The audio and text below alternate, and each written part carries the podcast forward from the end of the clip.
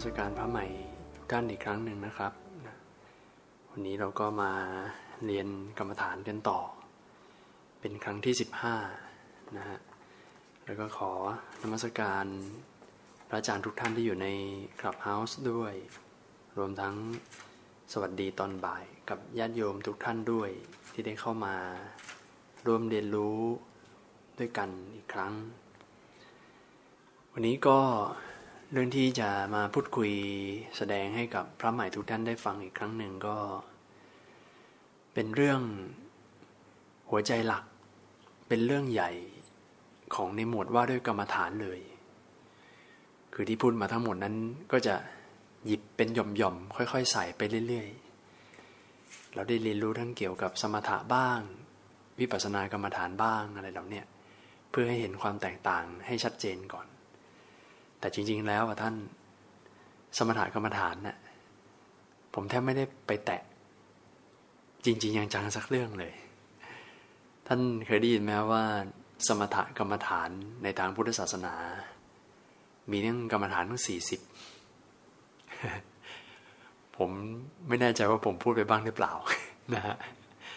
คือก็ไปเน้นแต่เรื่อง เอาแบบเข้าใจง่าย ที่สามารถนำไปปรับใช้กับชีวิตประจำวันได้นะครับ แล้วก็ค่อยๆ ใส่รายละเอียดลงไปทีละเล็กทีละน้อย แล้วก็คิดว่าในเรื่องของสมถะเนี่ยอาจจะพระใหม่อาจจะต้องอาศัยช่วงระยะเวลาว่างๆอาจจะไปค้นศึกษาดูเอา น่าจะค้นหาได้ง่ายในคำพีหนังสือหรือว่าในพุทธธรรมของหลวงพ่อก็มีระบุไว้หมดแล้วนะครับ วันนี้กรรมฐานเรื่องใหญ่ ชื่อว่า สติปัฏฐานสี่สติปัฏฐานสี่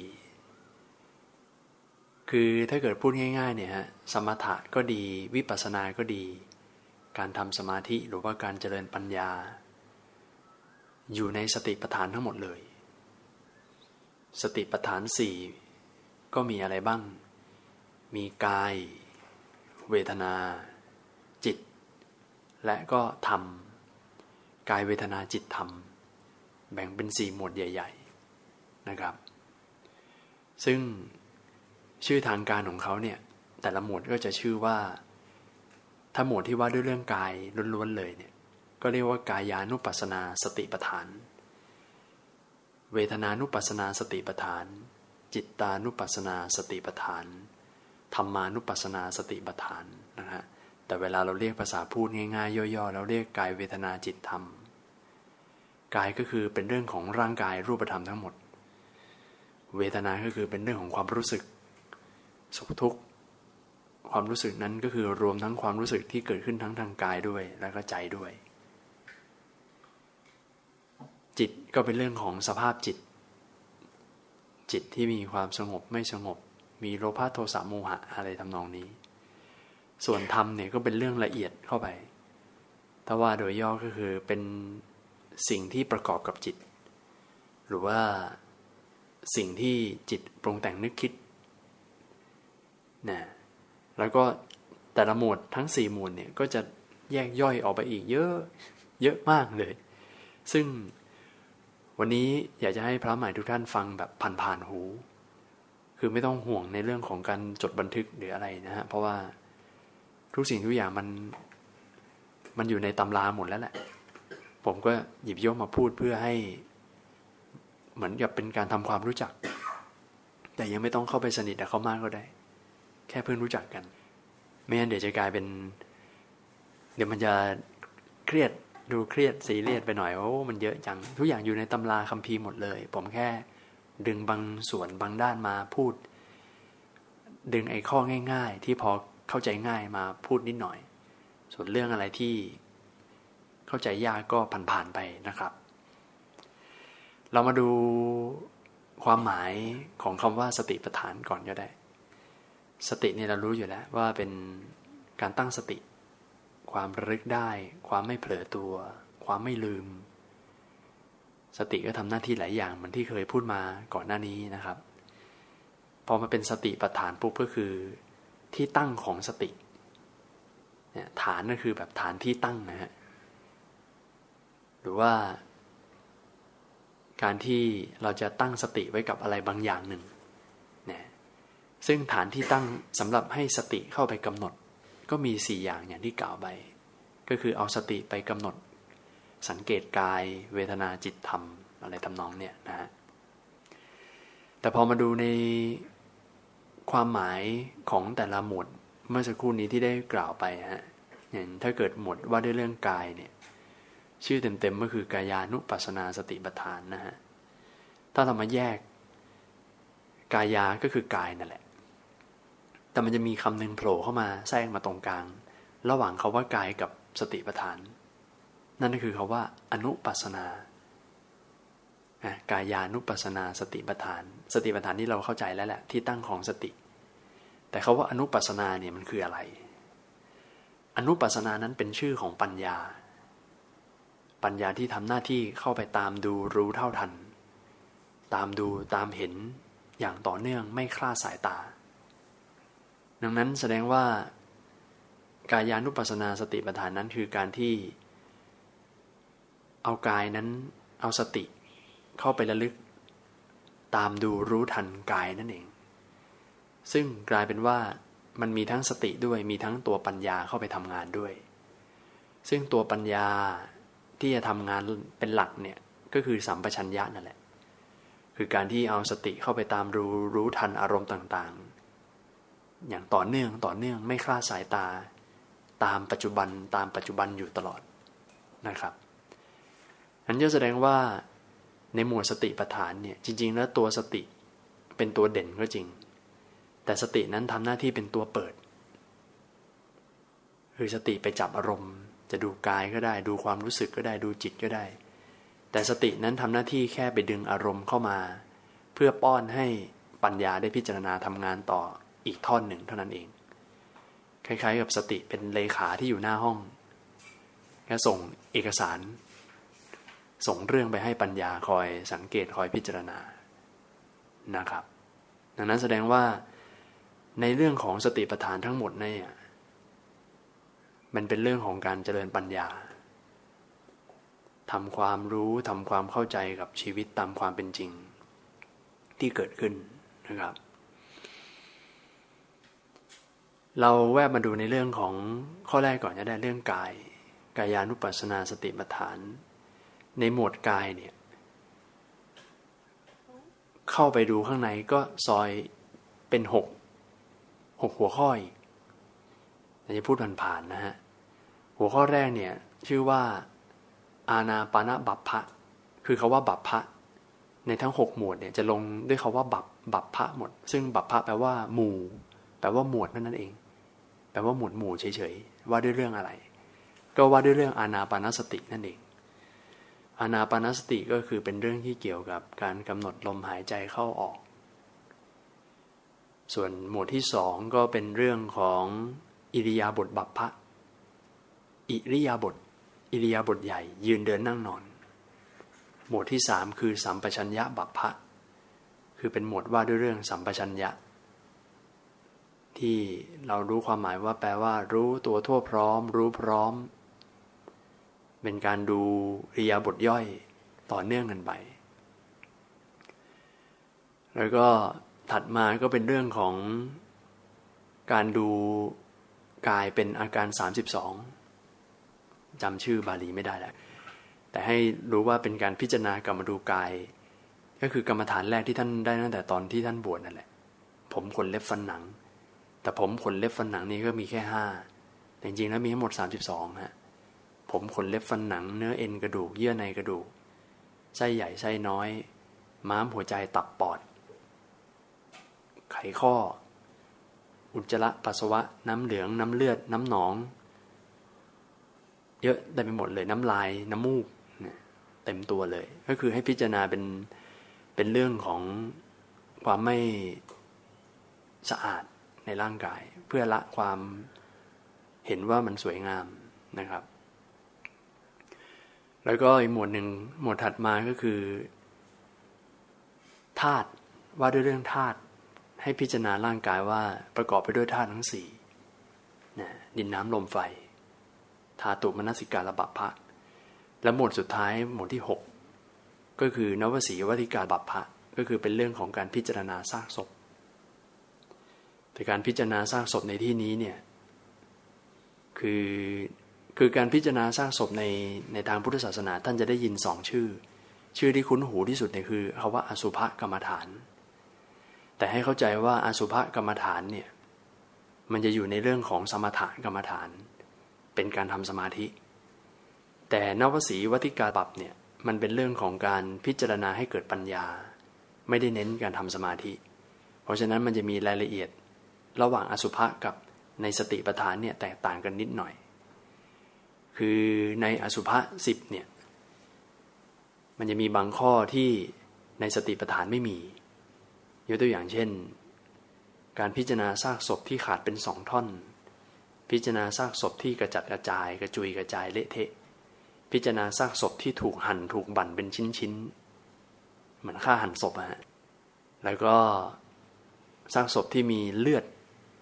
สีแดงไหลเยิม้ม หรือว่าอีกอันหนึ่งก็คือพิจารณาซากศพที่มีหนอนคลาคล่ำหนอนชัยอะฮะยุเยียน่าเกลียดน่าเกลียด ซึ่งในอสุภะเนี่ยเขาจะเน้นไปในเรื่องพวก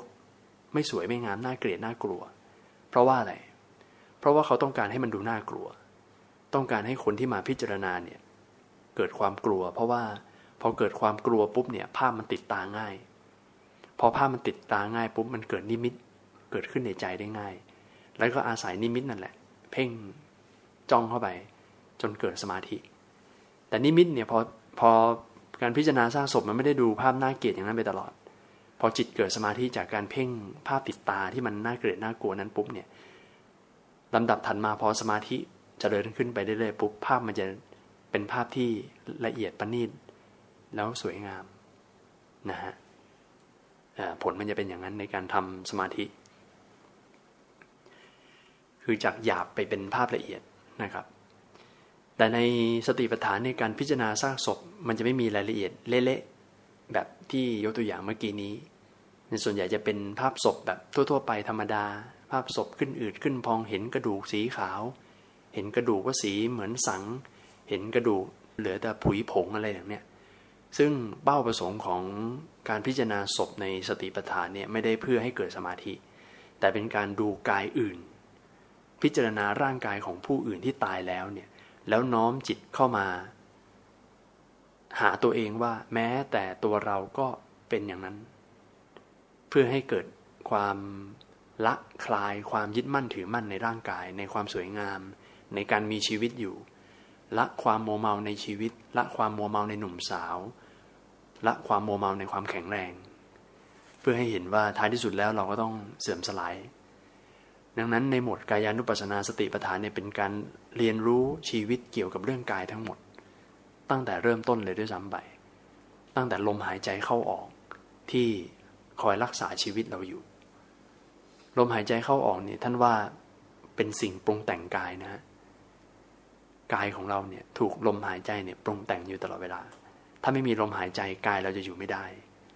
นะครับ อย่างถ้าเกิด เจาะรายละเอียดนิดนึงเกี่ยวกับเรื่องอานาปานสติในในในหมวดแรกของกายานุปัสสนาสติปัฏฐานเนี่ยก็ยกตัวอย่างเช่น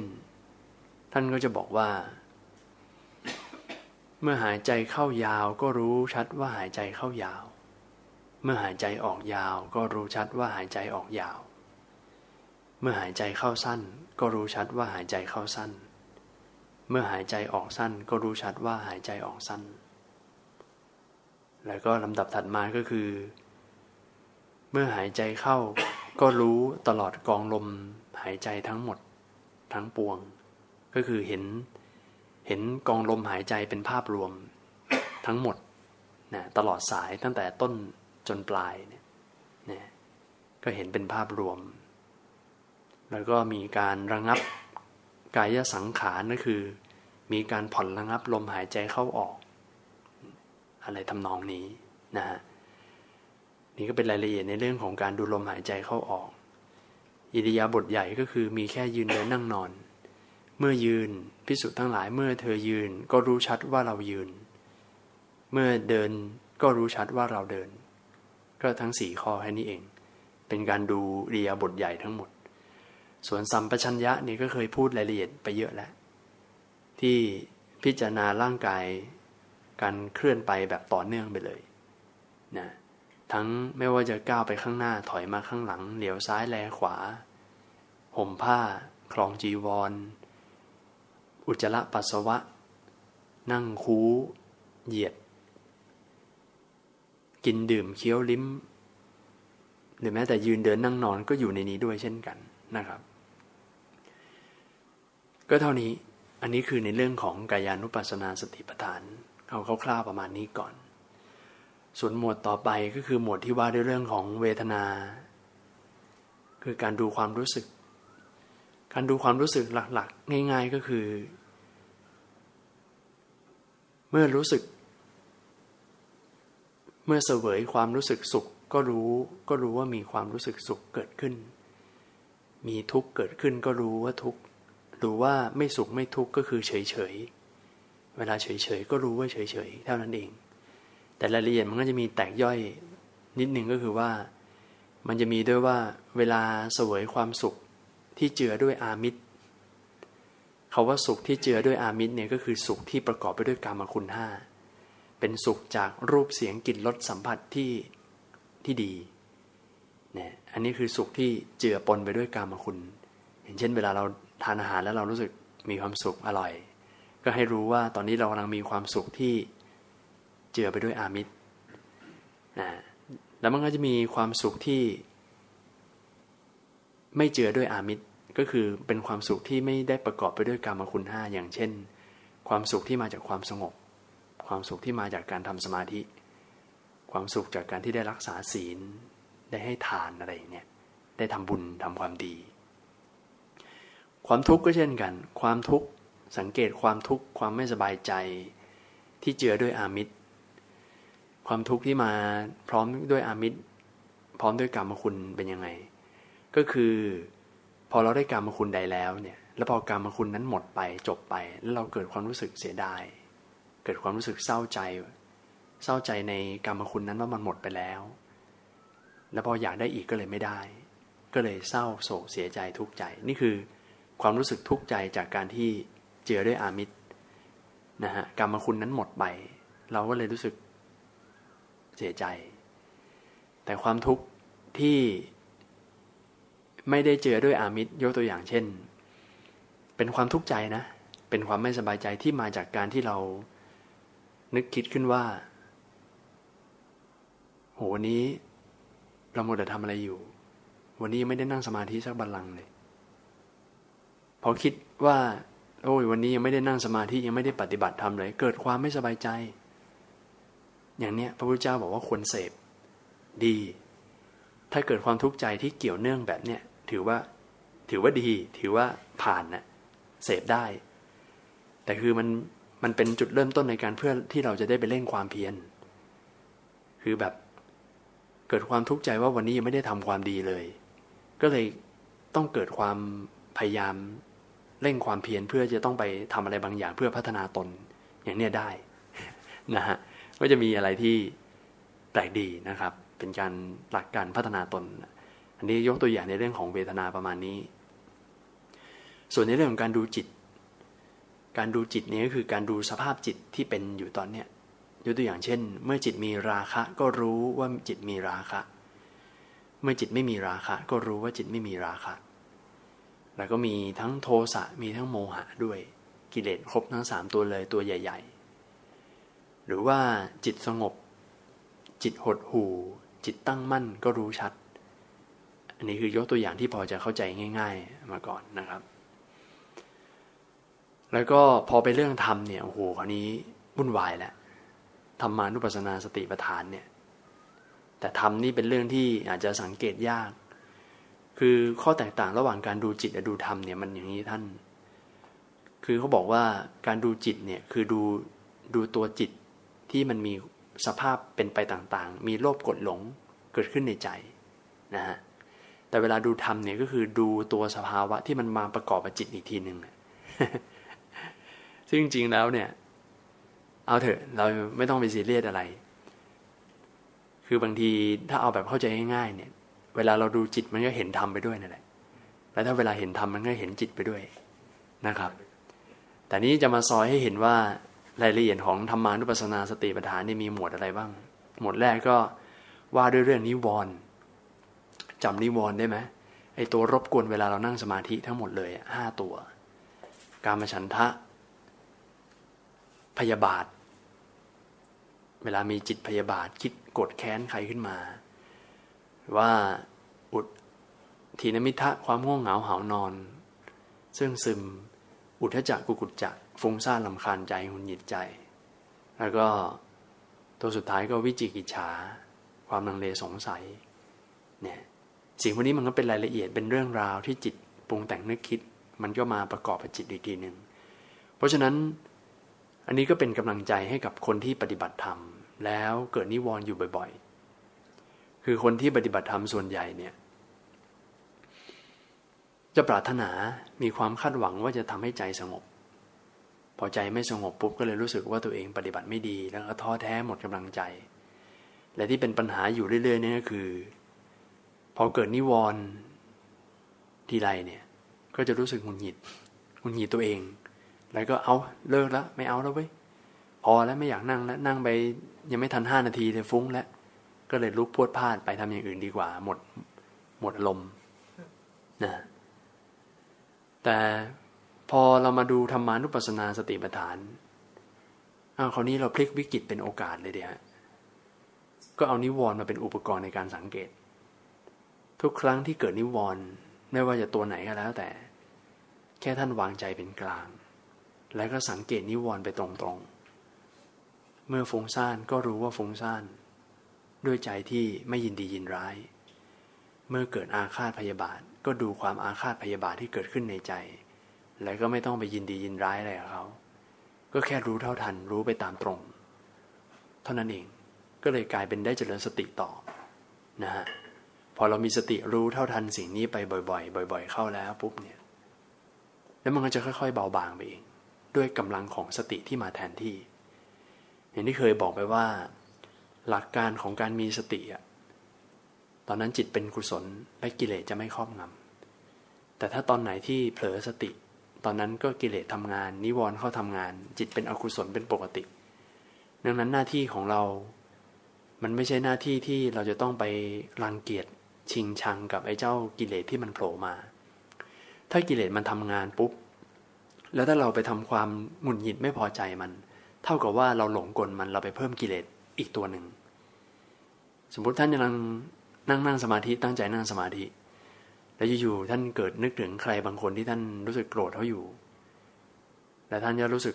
โกรธตัวเองว่าอะไรทำไมจะต้องมานั่งคิดอะไรตอนนี้มันกลายเป็นว่านอกจากท่านโกรธเขาด้วยท่านโกรธตัวท่านเองด้วยเป็นเบิ้ลสองสองเด้งเลยนะฮะจ่ายสองต่อ ครับ ดังนั้นวิธีการแก้คือว่าก็แค่รู้แต่ไม่ต้องไปอะไรต่อแต่ให้มันจบไป ราะว่าโดยโดยกำลังของสติที่มารู้ที่มาแทนที่เนี่ย เดี๋ยวมันจะจัดการไอ้เจ้ากิเลสที่มันโผล่มาไปเองโดยอัตโนมัติ โดยที่เราแทบไม่ต้องทำอะไร หน้าที่ของเราก็คือแค่ตั้งสติรู้เท่าทันไปเรื่อยๆไปเรื่อยๆเท่านั้นเองนะครับ หมวดแรกก็คือในเรื่องของนิวรณ์นะฮะและจริงๆมันมีรายละเอียดอีก ซึ่งอันนี้ฟังผ่านๆนะ อย่างเช่น ยกตัวอย่างในเรื่องกรรมกรรมฉันทะนิวรณ์ตัวแรก พอมีการมฉันทะเกิดขึ้นประกอบกับจิตก็รู้ชัด ว่ามีการมฉันทะเกิดขึ้น ถ้าการมฉันทะหมดไปก็รู้ว่ามันหมดไป แล้วก็จะสามารถดูได้อีกว่า การมฉันทะที่เกิดขึ้นเนี่ยเกิดขึ้นเพราะอะไร แล้วก็ที่มันดับหายไปดับไปเพราะอะไร แล้วก็อะไร เพราะอะไรการมฉันทะจึงไม่เกิดขึ้นต่อ เพราะเหตุอะไร อย่างเนี้ยแต่มันก็ค่อนข้างจะซับซ้อนแล้วก็รายละเอียดยิบย่อย อันนั้นก็ ค่อยไปว่ากันนะครับ แล้วก็อีกหมวดหนึ่งในเรื่องของธรรมานุปัสสนาสติปัฏฐานนั่นคือในเรื่องของขันห้านี่ยมันก็จะมาดูเป็นโดยรวมแล้วแต่แค่ซอยย่อยเป็นขันห้าเท่านั้นเอง ขันห้าจริง ๆ แล้ว ถ้าพูดโดยย่อก็คือรูปนามนั่นเอง รูปธรรมนามธรรมกายใจนะฮะแต่แค่ซอยให้เห็นว่ามีรูปเวทนาสัญญาสังขารวิญญาณ เท่านั้นเองที่ประกอบกันเป็นร่างกายของเราเพราะพวกเราก็มีแค่หัดขันห้าเท่านี้แหละประกอบกันทั้งหมด แล้วก็ให้เห็นอีกหมวดถัดไปก็คืออายตนะภายในอายตนะภายนอก ดูรู้ตาหูจมูกลิ้นกายใจ รู้รูปเสียงกลิ่นรสสัมผัสทางกาย การปรุงแต่งนึกคิดทางใจ หมวดถัดไปก็เป็นในเรื่องของอริยสัจสี่ ก็จะเป็นหมวดใหญ่ไปเรื่อยๆ เท่านั้นเองนะฮะนั้นก็ ฟังผ่านๆไว้ก่อนนะครับ แต่ถ้าแต่ทั้งหมดทั้งปวงเนี่ยธรรมานุปัสสนาสติปัฏฐานเนี่ย มันจะต้องพิจารณาแต่ละหมวดที่พูดไปทั้งหมดเนี่ย เพื่อเป้าประสงค์เดียวก็คือ เพื่อให้เห็นว่าทุกอย่างนั้นมันอยู่ภายใต้กฎของไตรลักษณ์ไม่เที่ยงเป็นทุกข์แล้วก็ไม่ใช่ตัวตนเท่านั้นเองนะฮะเพื่อให้เกิด ความเบื่อหน่ายคลายกำหนัด ละความยึดมั่นถือมั่นในชีวิตในร่างกายเรา เพื่อละกิเลสต่อไป ก็ประมาณนี้สติปัฏฐานทั้งสี่นะครับดังนั้นพอพูดเป็นหมวดสี่หมวดแบบนี้แล้วเนี่ย มันก็จะมีคำถามว่า เอ๊ะเวลาจะปฏิบัติ แล้วเราควรจะต้องเริ่มต้นจาก กายก่อนหรือเปล่า แล้วค่อยไล่สเต็ปไปเป็นเวทนาเป็นจิตเป็นธรรมอะไรไป คือบางทีถ้าเกิดมา พูดว่าต้องปฏิบัติเป็นลำดับเนี่ย บางทีมัน ฟังดูอาจจะทำให้บางท่านท้อแท้ก็ได้ เพราะมันดูเหมือนว่ามันค่อยๆ ขึ้นบันไดไปทีละก้าวอย่างนั้นหรือเปล่า จะทำอย่างนั้นก็ได้ แต่จริง ๆ แล้วเนี่ยเวลาเราปฏิบัติ คือต้องเข้าใจนะครับว่าภาคทฤษฎีเนี่ย เวลาเราเรียนเนี่ย มันดูมีหลายข้อ ดูมีหลายหมวด ดูเยอะไปหมด แต่เวลามาปฏิบัติจริง ๆ แล้วเนี่ยมันไม่เยอะขนาดนั้น มันจะคนละอย่างกัน ความรู้ความเข้าใจการเข้าไปสังเกตมันคนละอย่างกันกับการท่องตำรา คนท่องตำราได้ครบได้ทั้งหมดเนี่ยก็ไม่ได้หมายความว่าปฏิบัติเป็นก็ได้นะ หรือว่าคนที่ปฏิบัติได้ถูกต้องก็อาจจะไม่ได้เก่งปริยัติจำได้หมดก็ได้ แต่ในขณะที่เขากำลังดูอยู่นั่นแหละคือเขาดูสภาวะจริง ๆ อย่างถูกต้องนั้นสติปัฏฐานทั้งสี่ท่านจะดูตัวไหนก่อนจะได้ ตามความชอบตามความถนัดตามจริตนิสัยของท่านเลย ท่านเป็นคนชอบดูกาย เวลานั่งสมาธิชอบดูลมหายใจเข้าออกก็ดูลมไป บางท่านไม่ชอบดูกาย ชอบดูจิตไปเลยก็ได้ บางคนเป็นคนคิดเยอะ ฟุ้งซ่านง่าย ก็ดูนิวรณ์ซะเลย บางคนแบบ เป็นคนคิดเยอะอะฮะนะฮะก็เลยจับเอาไออุปนิสัยของตัวเองที่ติดมาเนี่ยแหละ เอามาเป็นอารมณ์กรรมฐาน บางคนมีกิเลสเยอะด้านนั้น ด้านนี้ก็ดูกิเลสตัวเองไป เพราะนั้นจะดูอะไรก็ได้ แล้วถ้าเกิดคนที่ปฏิบัติ แล้วก็ทำไปเรื่อยๆเนี่ยจะเริ่มเข้าใจแจ่มแจ้งมากขึ้นว่า ท้ายที่สุดแล้วเนี่ย เวลาเราดูอะไรอย่างใดอย่างหนึ่งเนี่ยมันเหมือนมันรู้ทุกอย่าง เพราะว่าอะไรเพราะว่ากายเวทนาจิตธรรมเนี่ยมันก็อยู่ในตัวเดียวกันทั้งหมดนั่นแหละมันก็คืออยู่ในชีวิตเราทั้งหมดอะเหมือนเรานั่งดูชีวิตเราอะเพราะนั้นเวลาเรานั่งดูหนังเนี่ย เราไม่ได้เห็นแค่ตัวละครคนเดียวในจอจอมอนิเตอร์ จอโทรทัศน์สักหน่อย เวลาเราดูหนังเนี่ยเราเห็นทั้งหมดในหนังนั่นแหละ เราเห็นทั้งฉากข้างหลัง เราเห็นทั้งทุกตัวละครที่มันกำลังต่อสู้กันอยู่ สมมุติมีพระเอก ตัวร้ายต่อสู้กัน มีนางเอก เวลาเราดูเนี่ยเราก็เห็นภาพรวมทั้งหมดอะมันก็เหมือนเราว่าเห็นทั้งกายเราเห็นทั้งเวทนาเราไปพร้อม ๆ กัน มันไม่ได้หมายความว่าเวลาเราดูหนังเรื่องหนึ่งเราจะต้องเห็นแค่เฉพาะตัวละครตัวเดียวเท่านั้นใช่ไหมเวลาเรามองเป็นภาพรวมเราจะเห็นไปทั้งหมดพร้อม ๆ กัน เห็นเช่น เวลาท่านปฏิบัติท่านนั่งดูลมหายใจเข้าออก ท่านก็รับรู้ถึงสภาพการหายใจเข้าออกว่ามันมีความเย็นความร้อนเกิดขึ้นเวลาหายใจเข้า หายใจออกก็มีความอุ่นๆขึ้น ในขณะเดียวกันในขณะที่ท่านตั้งใจดูลมหายใจเข้าออกก็จริง ท่านก็จะสามารถสังเกตได้ถึงความปวดหัวเข่าไว้ด้วยก็ได้ ตั้งใจดูลมหายใจเข้าออก แต่หัวเข่าปวดก็รู้ด้วยจี๊ดจี๊ดอยู่เนี่ย มันก็รู้รู้ไปด้วยกันน่ะ ปวดก็รู้ปวดทรมานอยู่ แต่ลมหายใจเข้าออกก็พยายามจะจับเกาะอยู่เหมือนกันแล้วก็ในขณะดูลมหายใจเข้าออก มันก็สามารถเห็นเวทนาไปด้วยอยู่แล้ว เพราะว่าเวทนาความรู้สึกมันจะเกิดร่วมอยู่แล้ว ทุกครั้งเวลาที่เราไม่ว่าจะทำอะไร หายใจเข้าก็รู้ถึงความสบายในขณะหายใจเข้า นี่ก็ดูเวทนาอยู่ เห็นความสบายเห็นความสุขจากการหายใจเข้า ไม่สบาย ไม่สบายตัว ก็รู้ว่าไม่สบายตัวในขณะหายใจออกหายใจเข้าได้ และในขณะที่เราดูลมหายใจเข้าออก ก็เห็นทั้งเวทนาไปด้วย แล้วบางทีเรานั่งมันก็ไม่ได้แต่มีลมหายใจเข้าออกอย่างเดียว จิตมันก็ปรุงแต่ง เดี๋ยวมีโลภเดี๋ยวมีโกรธเดี๋ยวมีเผลอเดี๋ยวมีหลง มันก็เห็นสภาพจิตของตัวเองไปด้วยในขณะที่กำลังดูลมหายใจเข้าออก หรือว่าจิตเกิดความสงบมีความตั้งมั่น ลมหายใจเข้าออก เราเกาะเกี่ยวไปได้สักพักหนึ่งแล้วจิตเริ่มสงบ ความฟุ้งซ่านเริ่มเบาบาง เริ่มเกิดความตั้งมั่น เริ่มเกิดความสงบในใจ เริ่มเกิดความดื่มดำเนี่ยสภาพจิตมีสิ่งเหล่านี้เกิดขึ้นก็เห็นไปด้วยกัน เห็นไปพร้อม ๆกันได้ อะไรเหล่านี้ซึ่งกลายเป็นว่าพอปฏิบัติไปแล้วเนี่ย มันเหมือนอย่างว่าดูสิ่งหนึ่งก็เหมือนเห็นหลาย ๆ อย่างนั่นแหละ คือตัวปัญญามันก็จะค่อยๆ เห็นละเอียดลึกซึ้งยิ่งขึ้น พอเห็นพร้อมไปทุกอย่าง กายใจ แล้วก็จะค่อยๆ กายใจแยกออกจากกัน แล้วก็จะค่อยๆ เห็นการทำงานระหว่าง รูปธรรมนามธรรม ที่เป็นเหตุเป็นปัจจัยซึ่งกันและกัน ก็จะเห็นความเชื่อมโยง เห็นความเป็นเหตุเป็นปัจจัยนะครับ อะไรประมาณนี้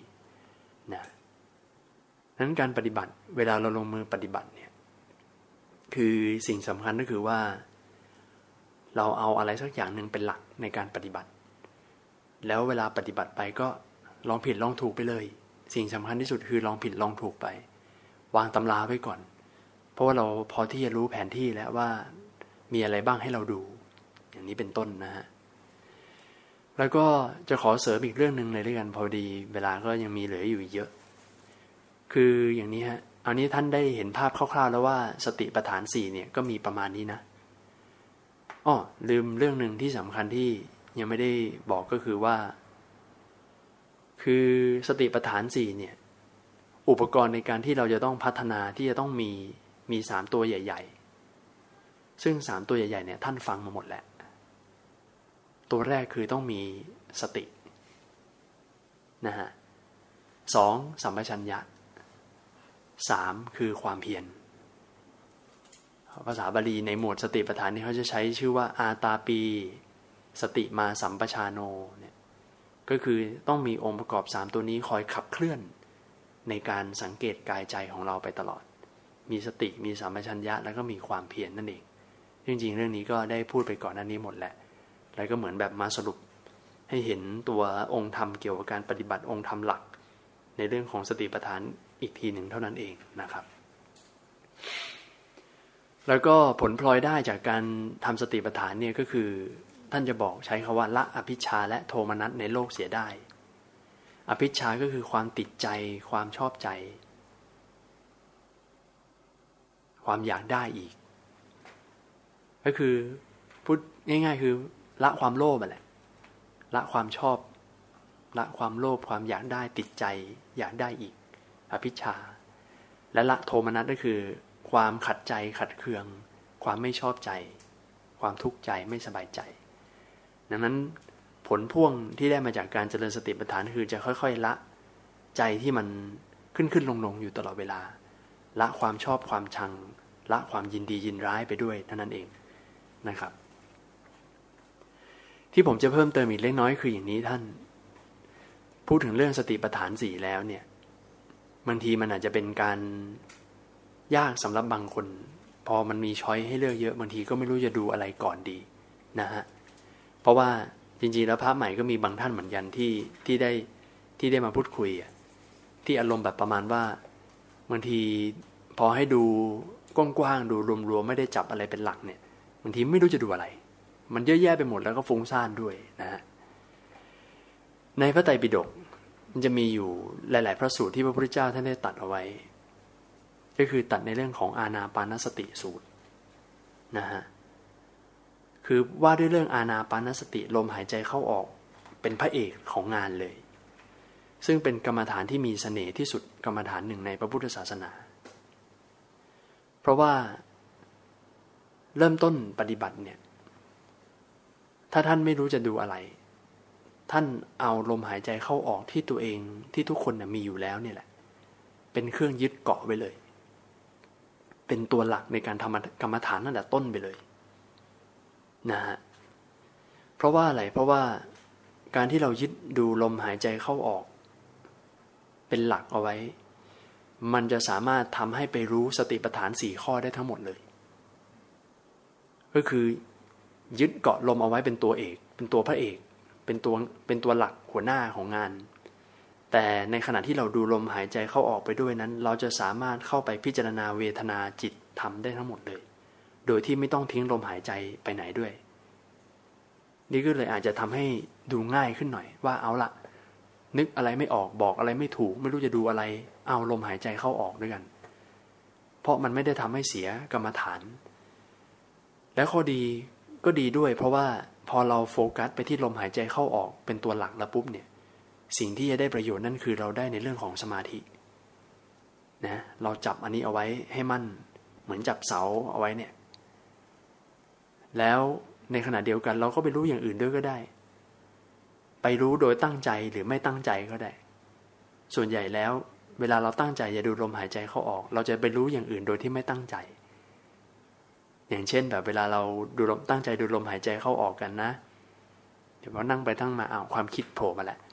มันชอบมาแทรกขั้นอยู่ตลอดเวลา ก็ไม่เป็นไร รู้ลมหายใจเข้าออกไปด้วย ก็ดูนิวรณ์ที่มันมาครอบงำดูสภาพจิตที่มันเปลี่ยนแปลงไปได้ ดังนั้นในศัพท์ทางการในทางวิชาการ เขาก็จะใช้ภาษาเรียกง่าย ๆ ว่า อาณาปานสติ 16 ข้อ จะเรียกว่าสิบหกข้อสิบหกหลักสิบหกขั้นก็ได้สิบหกฐานอะไรเนี้ยบางทีก็ใช้คาว่าสิบหกขั้นไปเลย พอใช้คาว่าสิบหกขั้นนี้ปุ๊บเนี่ยโอ้โหกลายเป็นว่า ตั้งสิบหกขั้นเลยเหรอที่ผมต้องดูลมหายใจเข้าออกตั้งสิบหกขั้น ถึงจะบรรลุธรรมอะไรเนี่ย คือมันตีความได้หลายใน จะดูเป็นขั้นก็ได้ นะฮะคือเขาว่าไล่มาเลยว่า ถ้าอานาปานสติเริ่มต้น แล้วก็ ก็หายใจเข้ายาว หายใจออกยาว ดูตลอดทั่วร่างกายที่กำลังหายใจ ผ่อนระงับลมหายใจ นี่ก็สี่ข้อแรกก็เป็นเรื่องของกายนั่นแหละ ส่วนสี่ข้อถัดมาก็เป็นเรื่องของเวทนา อย่างเช่น รู้ปีติรู้ความสุขที่เกิดขึ้น แล้วก็ผ่อนระงับ เวทนานี้ มีการผ่อนระงับอะไรอย่างนี้ด้วยนะฮะซึ่งมันก็จะซอยเป็นสี่สี่สี่สี่ก็คือประกอบกับสติปัฏฐานทั้งสี่ตัวนั่นแหละ อย่างละสี่ข้อไล่ขึ้นไปเรื่อยๆก็จะดูไล่เป็นลำดับก็ได้ แต่ อาจจะไม่ได้ต้องขนาดนั้นก็ได้ เราอาจจะอย่างที่บอกนะฮะสติปัฏฐานมันจะเริ่มดูตัวไหนก่อนก็ได้ ถ้าเกิดใครถนัดดูจิต ก็ดูลมหายใจเข้าออกเป็นหลักไป แล้วก็ เวลามีจิตมีการเปลี่ยนแปลงก็ไปดูจิตก็ได้นะฮะเพราะฉะนั้นเวลาเราปฏิบัติมันก็จะง่ายแล้วก็ไม่ได้ไม่ได้ fix ว่าจะต้องเป็นขั้นตอนแล้วค่อยไล่ step ไปเท่านั้นเพียงอย่างเดียวนะครับ คือผมจะอุปมาแบบนี้ท่าน การที่เราใช้ลมหายใจเข้าออกเป็นตัวเอก ในการเจริญสติปัฏฐานเนี่ยท่านเคยขึ้นรถไฟฟ้า BTS ไหมหรือว่าขึ้นรถไฟฟ้าใต้ดินอะไรเนี่ย รถไฟฟ้าเนี่ยมันก็จะมีเสา มันจะมีเสาให้เกาะใช่ไหมหรือว่าจะเป็นไอ้ที่ห้อยโหนที่เราไว้ยึดเกาะก็ได้เวลาเราเกาะเสา เวลาเราขึ้นรถไฟฟ้าขึ้นรถเมล์อะไรพวกเนี้ยแล้วเวลาเราเกาะยึดเพื่อให้ร่างกายเราตั้งมั่นไม่ล้มอะเราจำเป็นที่จะต้องจ้องมองเสาอย่างเดียวไหมไม่จำเป็นใช่ไหมเวลาเราขึ้นรถไฟฟ้านึกภาพออกไหมเวลาเราเกาะเสาเนี่ย เราก็รู้ตัวอยู่ตลอดเวลาว่าเรากำลังเกาะเสาอยู่นะ ให้มีความตั้งมั่น ไม่ล้ม ไม่เอ็นไม่โอนเอ็นแต่ในขณะเดียวกันตาเราก็มองนู่นมองนี่รู้เรื่องอยู่ใช่ไหมมองคนที่เขาเข้ามามองวิวที่อยู่ข้างนอก มองตึกในกรุงเทพ หรือแม้แต่มองจอมอนิเตอร์ที่อยู่ในรถไฟฟ้าที่โชว์โฆษณานู่นนี่นี่นั่นคล้ายๆกันนะท่านคือเราก็มีความรู้เนื้อรู้ตัวอยู่ตลอดว่าเรากำลังเกาะอยู่ แต่ในขณะเดียวกันเราก็รู้อย่างอื่นไปด้วยก็ได้ มันก็จะเห็นมีปัญญารู้เท่าทันเห็นทั้งหมด แต่ถ้าเกิดเราแบบเกาะอย่างเดียวแล้วเราก็โฟกัสอยู่กับหลับตาเกาะมือเนี่ย เราก็จะไม่เห็นโลกใบนี้ มันก็เหมือนว่าเรามืดบอดอะไม่เห็นอะไรเลย ไม่มีปัญญาเข้าประกอบ ดังนั้นคล้ายๆกันนะฮะคือเราเอาอานาปานสติเป็นตัวยึดเกาะเอาไว้และการที่เราเอาอานาปานสติมันก็จะได้สมาธิ กำลังสมาธิมันก็ดี เพราะว่ามันจะต้อง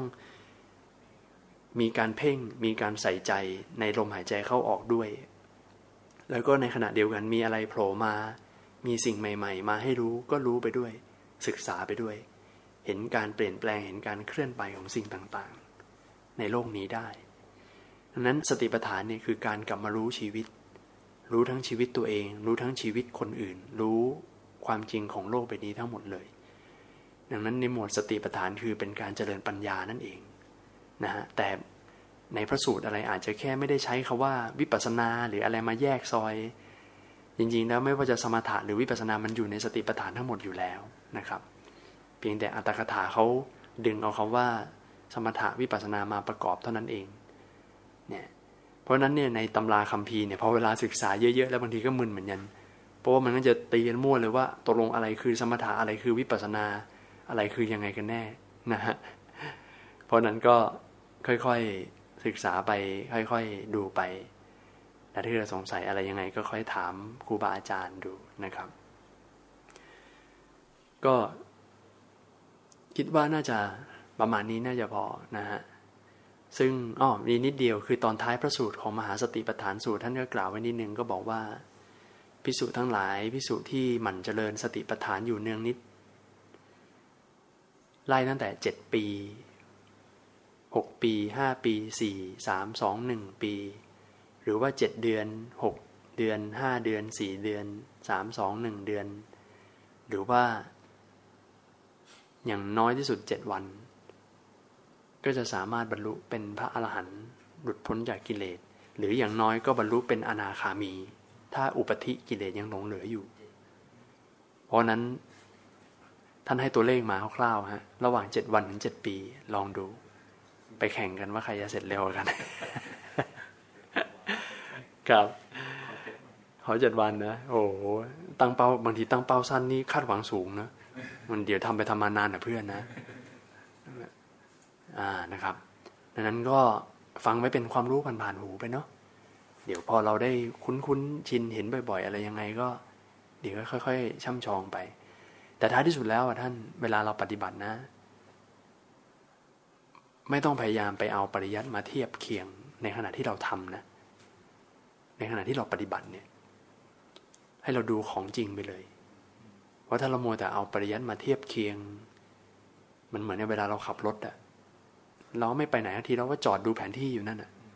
เดี๋ยวว่าจอดเช็คแผนที่เฮ้ยเดี๋ยวไปสักร้อยเมตร จอดดูใหม่ ไม่มีความไม่แน่ใจอยู่ตลอดเวลาว่ามาถูกทางหรือเปล่า บางทีการปฏิบัติการดำเนินชีวิตมันต้องหลงบ้างอะไรบ้าง คือมันคือบางทีมันอาจจะต้องลองผิดลองถูกอะใช้คำนี้ดีกว่า ลองผิดลองถูก แล้วพอมันตันจริง ๆ พอมันไปไม่ถูก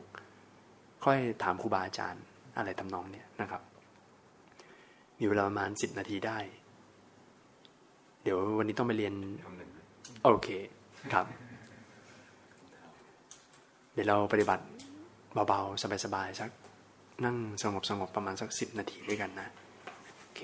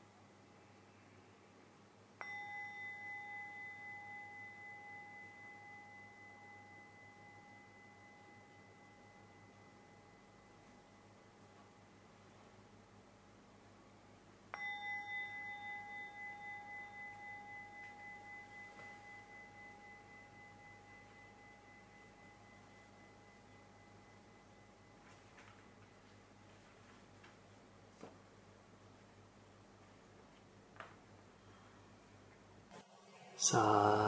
ธุ